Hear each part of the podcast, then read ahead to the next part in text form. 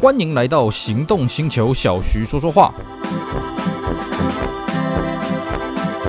Hello，大家好，我是 Celsius，非常高兴呢，又在这边跟大家相会。今天呢，我们继续来跟各位聊聊 BMW E 四十六这款车的故事。好，我相信各位如果有听过我们上一集节目呢，我们上一集跟各位聊的 E46 主要是它这个来龙去脉了啊，就是三系列是如何出现的。那么一路从这个 E21、E30、E36 进化到 E46，啊，外观上有什么变化，引擎有什么变化？那么上一次呢，主轴是放在前期的车型了啊。那我们今天这一集呢，主要是跟各位讲一讲，呃，这个后期的车型，还有 E46 这台车在玩的时候呢，要注意哪些地方。好，那我们上次呢跟各位聊到的是前期啊，那么前期一开始呢是这个三一八、三二零、三二八啊，主要是这三款引擎。那么三一八呢，因为原厂产能的关系哦，所以三一八比这个三二零跟三二八晚一点交车。那后来呢又追加了三二三，那一直到大概两千年的时候呢，呃，这个三二五呃取代了三二三，然后呢三三零取代了三二八，并且呢三二零也进化到这个二点二。但在这个时候呢，其实它的外观变化并没有说很明显啊，大概只有三三零呢，它配上了这个鱼眼的头灯，也就是 HID 的这个气体放电头灯。那其他的像我们讲的这个三二五取代三二三，呃，这个三二零二点二取代二点零呢，这其实外观是没有什么变化的了啊、那么呢，原厂是在二零零一年九月啊推出了这个 E 四十六的第一次小改款了啊、当然，嗯，算起来它应该只有一次小改款了啊、那这次小改款呢，它主要是针对四门的了，双门的跟敞篷呢，它的小改款。款的时间比较后面一点点呐、啊，毕竟，诶，两千年也才刚推出这个 E 四十六 M 三嘛，啊，你这个 M 三才刚卖，你这个双门的就改款了，这个实在说不过去啊。而且很好玩的是哦，E 四十六 M 三其实它没有经历过小改款啊，没有啊，这个它就是一路以来都是以这个前期的外观来卖了啊，这个是后话。那么小改款的 E 四十六四门版呢，它的改动幅度相当的明显啊，啊，不会像那个 E 三十六，E 三十六小改了，那个只有细部的更动，E 四十六的小改呢非常明显啊。首先第一个，它的头灯本来它的方向灯的位置呢是往下垂的，那么后后期的变成往上扬，那么保杆呢也变得比较这个平整一些了啊，看起来比较那个封闭型的造型。那尾灯呢也改成了三层式的结构，本来尾灯倒 L 型的它只有两层，那么到后期的时候变成三层。那么这个侧面的腰线也有变化啊，侧面的腰线起始点呢跟呃前起的起始点又不大一样。那么前轮轮拱又比较外扩一点，那铝圈呢基本上全部都更新了啊。那么在内装方面呢，更动的幅度就没有那么大了啊。主要这一次的小改款呢是针对外观。那引擎方面呢，基本上小改款之后的引擎呢没有什么更动了啊，就基本上就是呃三一八二点零啊，那么三二零二点二，那么三二五，那么三三零。那这些引擎的阵容呢，基本上汽油引擎的。版本到了这个最后面呢，都没有什么明显的变化了啊。引擎要有变化呢，是主要到下一个世代一九十的这个世代才有变化啊。所以呢，外观上面是主要这一次小改款的一个重点啦。那么台湾这边呢，是啊、小改款之后呢，一样是引进了三一八呃二点零，那么三二零二点二，那么三三零还有这个三二五。但是呢，小改款的三二五的数量非常非常少了啊。少到我都怀疑是不是平行输入的版本啊，因为这个手边的资料没有显示太多关于这台车的资讯啊。OK，好，那么这个基本上小改之后呢，它产品走向末期嘛，而且这个时候它的对手啊，这个 Benz 的 C Class 也诞生了啊，那。变成说它呃 C Class 的世代呢，比起这个 E46 来的新一些嘛，所以小改之后的这个三系列主打的还是配备了啊，配备的就相当的丰富了啊，像一开始的三一八呢，呃这个就全车系啊，不要说三一八了啊，全车系就标配这个行动通讯系统了。那么到了这个后期的时候呢，还有这个追加所谓的这个 SMG。但是呢，讲 SMG 其实不大准确啦，因为 BMW 给它的官方的说法是 SSG 啊，基本上就是把这个 E 三十六 M 三、E 四十六 M 三这套 SMG 系统呢，把它做了一点修正，那搭载到一般的三系列。那在国外呢，其实全车系都可以选配 SSG 啊，那在台湾市场呢，只有六缸的车型可以选 SSG。呃，三一八二点零呢，不好意思啊，就不能选配，在台湾就不提供选配 SSG 了啊、哦。那么为了要推广 SSG 呢，其实呃，台湾的代理商范德在这个二零零二年的时候，有试探性的引进了五台啊三三零 i SM 呃 SSG Sport 版本啊。当然它外观就是这个 M 包啦，那里面是跑车座椅啊，最重要还是这个 SSG 系统。但是呢，因为这个系统呢加价下去要选配个二十几万啊，就相当的贵啊，所以呃，据说这一批一开始只有五台而已了啊、哦。那不。不知道后来有没有在追加。那么真正把这个配备全部灌上去呢，还是到它产品末期，就是二零零四年年底发表的二零零五年式啊。基本上那时候范德进的这个一四十六三系列呢，都是这个 M 版啊，哦，这个 M Sport，那有三一八 IM Sport 啊，三二五 IM Sport，还有三三零 IM Sport。那配备当然就是这个，比方说前后的 M 包啦，那跑车座椅啦，那么碳纤维的饰板啦，然后 M 三的方向盘啊，哇，这个配备相当的好了，而且价格也不是很贵，所以那个时候呢，算是顺利在一九十在台湾上市之前呢，把这一批的这个最末期的 E 四十六给出清完毕。那这一批也是相对的比较保值啊，毕竟它的配备是大满配了。那不像这个 E 三十六的三系列，到最后基本上只有这个 M 三一八 S 有这么好的配备了啊。这个三二五啊，呃，后期应该是三二八，对，三二八就没有那么好的配备了啊。所以呢，E 四十六在出清的时候呢，算是这个比较实惠一些。那么另外一个值得一提的是啊，E 四十六在后期的时候呢，哎，也有在大陆开始进行国产了啊。那时候华晨宝马呢，这第一个组装的车子就是 E 四十六后期的三系列。不过我看了一下，应该只有三二五了啊，好像没有其他引擎的规。一个，但是细节这个还没还需要确认，因为那个年代的资料毕竟比较缺乏一些了哦，这是附带一提的。那么讲到这边呢，大概就是我们把整个三系列四门的版本呢，从前期一直讲到后期了。当然，柴油的版本我们没有跟各位介绍，因为台湾没有卖柴油了，所以柴油的版本到底怎么样了，我也不是很清楚。台湾卖三系列柴油呢，是一直到一九十啊的这个后期才有这个三二零 D 啊哦。那么 E 四十六、E 三十六呢，柴油基本上在台湾没有做认证啊，所以这个没有卖，我也不太清楚什么是什么了哦。那接下来呢，啊、呃，我们来跟各位讲一讲，呃，在选择 E 四十六这种车子来玩的时候呢，你要注意什么事情啊、哦？首先第一个，呃，E 四十六因为它是一个九零代后期的车子，所以它理论上呢，它的环保材质、环保线圈呢，哎，这个数量上是比 E 三十六来的多的了啊、如果各位你有玩过 E 三十六，就会知道啊，这个 E 三十六的车子有个很头痛的问题，就是它内装呢一定是洗洗甩甩、轻轻快快了啊，一堆怪声音了啊。这个你怎么弄呢？呃，可能你花大钱把内装门板重全全部重弄一次呢，大概隔个一年，大概声音就出来了啊，非常头痛了。那么这个问题呢，在 E 四十六上面也是有，不过根据我个人实际的经验呢，E 四十六真的改善很多了哦。E 四十六的内装呢，如果你真的花大钱去把它弄一遍呢，嗯，大概可以撑个两三年啊，不像 E 三十六这么这么的糟糕了。不过呢，E 四十六它有一个罩门呐，它内装上有个罩门是什么呢？因为在台湾的 E 四十六全车系都是标配六六安呐哦，那后。面呢，这个侧面安全气囊呢，据说在后期是可以选配的哦。那它的侧面气囊是挂在门板上面的，所以呢，它有一个凹槽，就是让那个安全气囊预爆的那个凹那个那个那个痕痕迹了啊。这个痕迹呢，非常容易破掉啊，基本上十台三系列九台这边都破掉。那如果你不小心呢，你买到的是这个选配的这个米色内装哦，台规基本上标配是黑色内装了啊，但是范德有开放就是选配这个米色内装。如果你选的是米色那装，那不好。意思啊，这个这个门板破掉了呢，你要找这个报废的拆车件呢，这杀肉件呢，呃，这个相对就比较不容易了啊。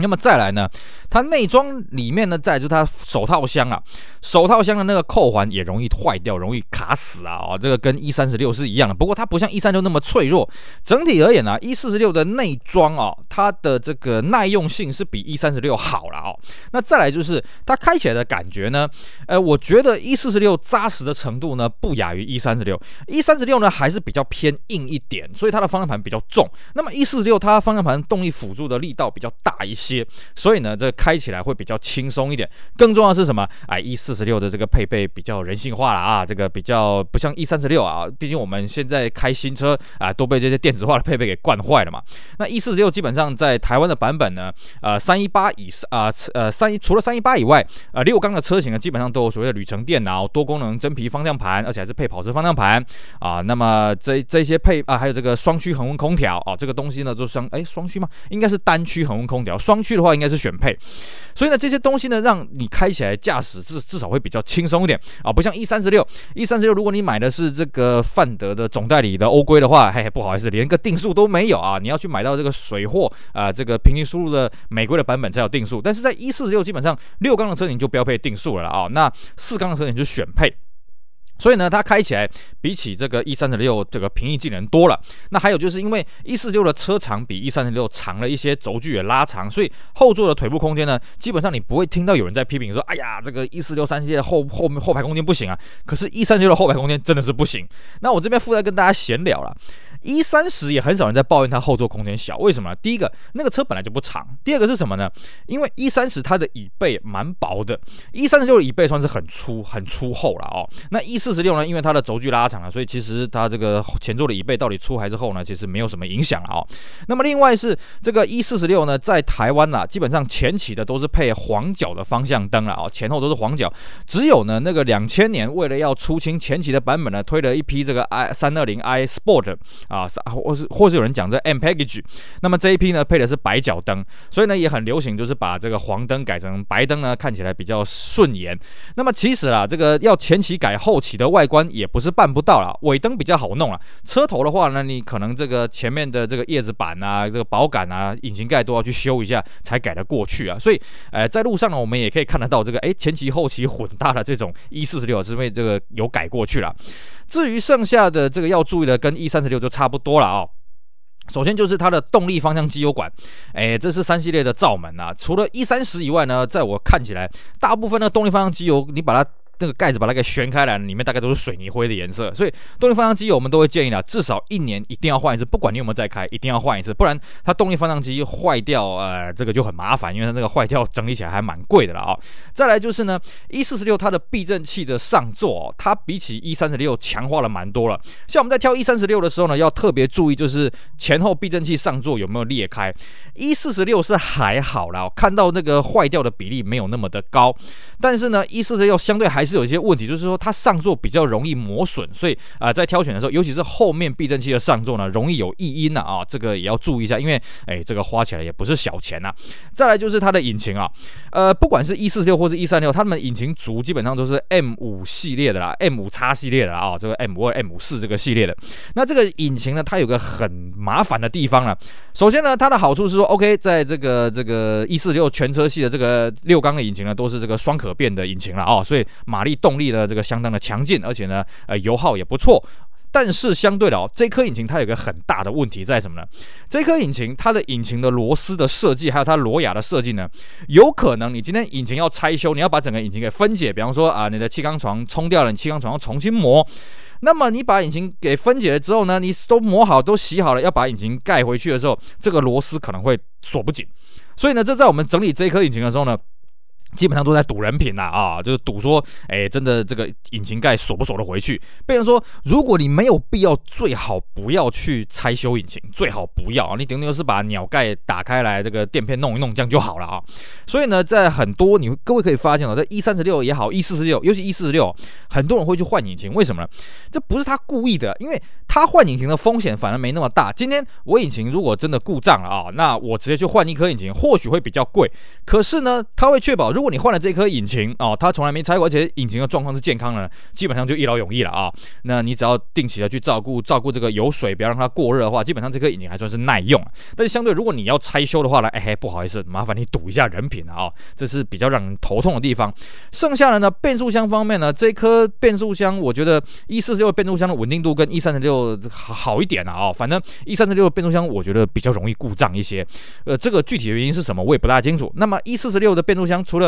四缸的车型以外呢，基本上都是配这个五速的 Steptronic 啊，就五速的手自排的系统。那反应呢也算是灵敏啊。除了这个三二零以外啊，三菱这个车子呢，嗯，这么讲，它是个六缸，没错，但声浪听起来很好听，但是呢就是笨笨的。虽然马力数据是一百五十匹啊，不过起步的时候真的它的低速的扭力不大够，大概就要拉到这个中高转速，这个动力比较够。那它这颗变速箱呢，其实我觉得它蛮称职的啦哦，就是它会适时的去帮你去降档、去补油。但是呢，哎，不好意思，这个一百五十匹真的不大够用。啊，我们之前也跟各位讲过，即使到这个前期的末段。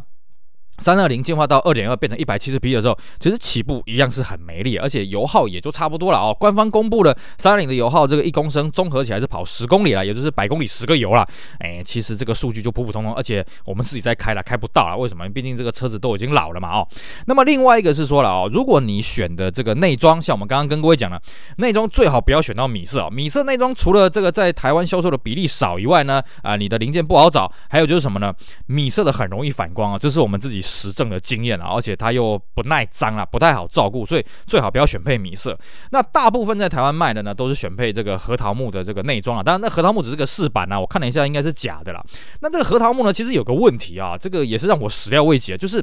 它在尤其在助手席这边，因为它有一个曲面，它不是完全水平啊、不是完全直的，不是完全垂直九十度的、哦，所以它在助手席这边，它的面积比较粗一点。那在某些光线条件之下，它会直接反射阳光啊、这是是我自己在开的实际遇到的问题啊。那如果你选到的是那种类钛化的饰板或者是碳纤维饰板呢，比较没这个问题啊。这个也是可以提供给大家做个参考了啊、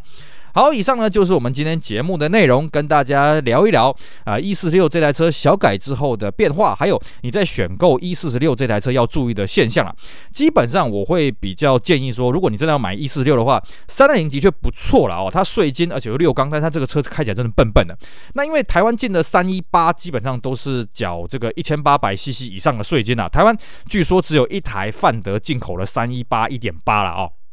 那么其他都是前期是一点九单凸，那么后期是二点零了，那缴的税金呢就比较重。既然要缴的比较重了，那当然大家还是选择六缸会比较好。只是呢，这个六缸引擎呢，大家在照顾上要费心一点。那至于三三零啊，三三零呢，它的动力当然是更强，两百三十一匹。可是呢，相对它三三零呢比较容易被恶超了啊，所以在选三三零的时候也要特别注意这个引擎还有变速箱的健康的状况啊。最后呢，呃，这个台湾因为在二零零二年开放 WTO 进口外汇中古车。所以呢，E 四十六当时有一些水货商呢，从日本办了一些外汇中古车，变成说在台湾是买得到 E 四十六手排的这种外汇车型啊。那首排的外汇车型以这个三一八为主，因为日本基本上也只有三一八，不管是四门的或是双门的才有首排了哦。那如果你要找到三二五跟三三零的首排呢，那个是要欧规的。那当年欧规的这种水货办的并不多了。那相对的也是老话一句了，手牌的呢比较容易被恶超，所以在选择这个车子的时候呢，要特别的注意。好，感谢各位今天的收听啊！我们今天的节目呢，跟大家好好聊聊 E 四十六这台车，希望大家呢也可以领略这其中的奥妙。也感谢各位对我们节目的支持，希望大家继续支持我们其他精彩的音频节目。我是 Celsior，我们下回再聊喽，拜拜。